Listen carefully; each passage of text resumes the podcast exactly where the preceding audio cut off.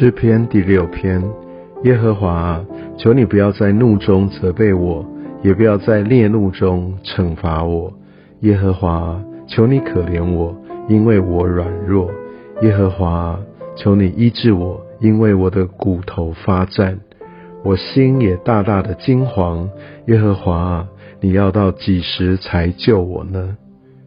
耶和华，求你转回搭救我。因你的慈爱拯救我，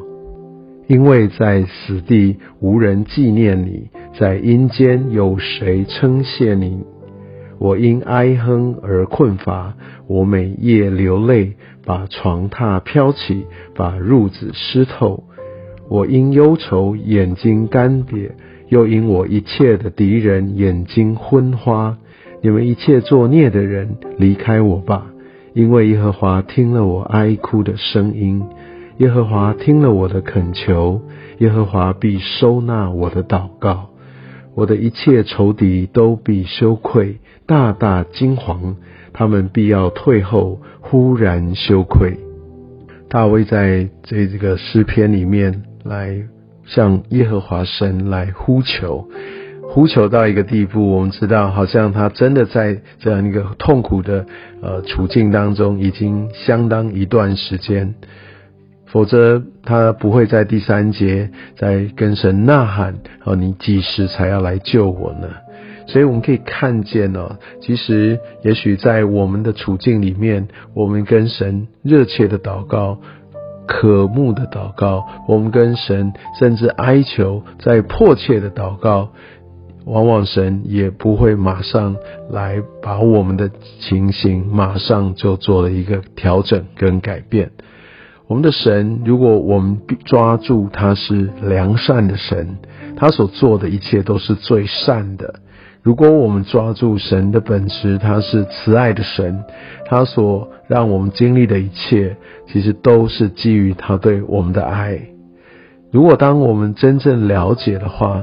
也许我们就不会有那么大的一个呃不解，说你到底要让我在这个处境当中到什么时候呢？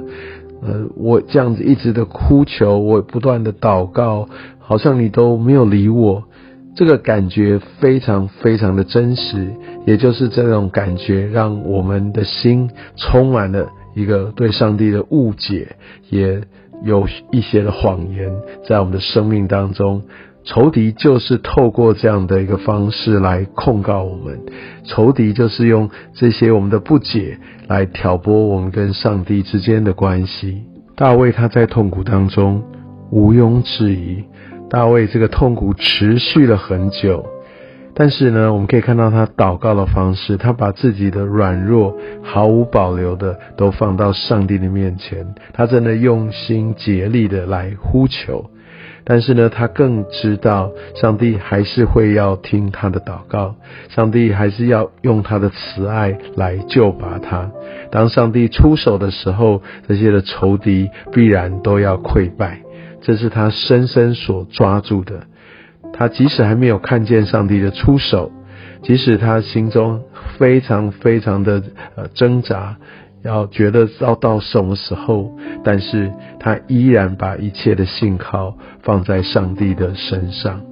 所以我们必须也透过从上帝的话语，相信上帝使用诗篇，使用大卫在这样的一个用他的一个自身的情感，一个从心里面的呐喊，而在一个极大的苦难跟无助当中来向神来呼求。相信这也就是我们面对苦难的时候，不要离开上帝一个很大的一个提醒。很多时候，也许有一些人他在这样的一个迟迟得不到回应时候，他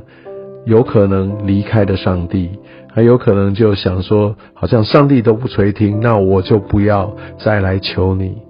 但也有可能他没有不信上帝，但是他选择用人的方式自己去做，先解决眼前的这些的为难。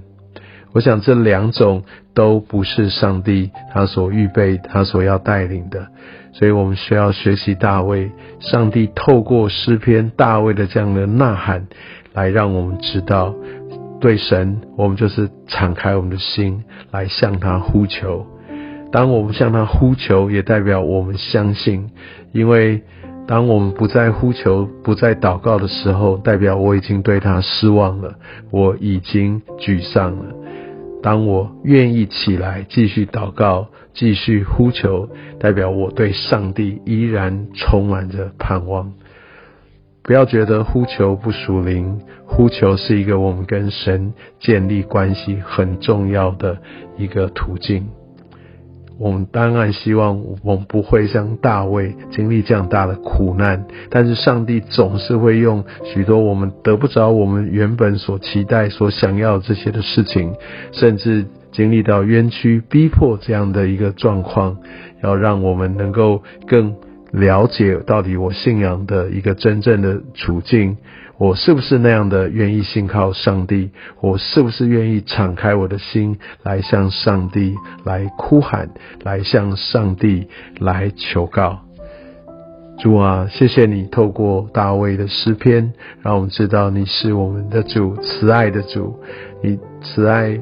你信实，你公义，你怜悯。你爱我们到一个地步，来自于当我们不完全，当我们不明白，但当我选择把这一切都向你来哭诉的时候，都带到你面前时，你必定要垂听，直到最后的结局是我必定要进入到你的荣耀，我不再看仇敌到底什么时候会得到报应。我知道他们就在你的手中，而我要把自己交托给你，求你来带领我。谢谢耶稣，求你赐下新的盼望，让我在这样的处境。我都可以抓住真理，不被自己的情感所蒙蔽。我的情感就是要全部带到你的面前。我的这些的挫折，我的这一切的呃难过，我的这一切的失望，我就是要单单的带到你的面前，就像大卫把这一切都向你求告一般。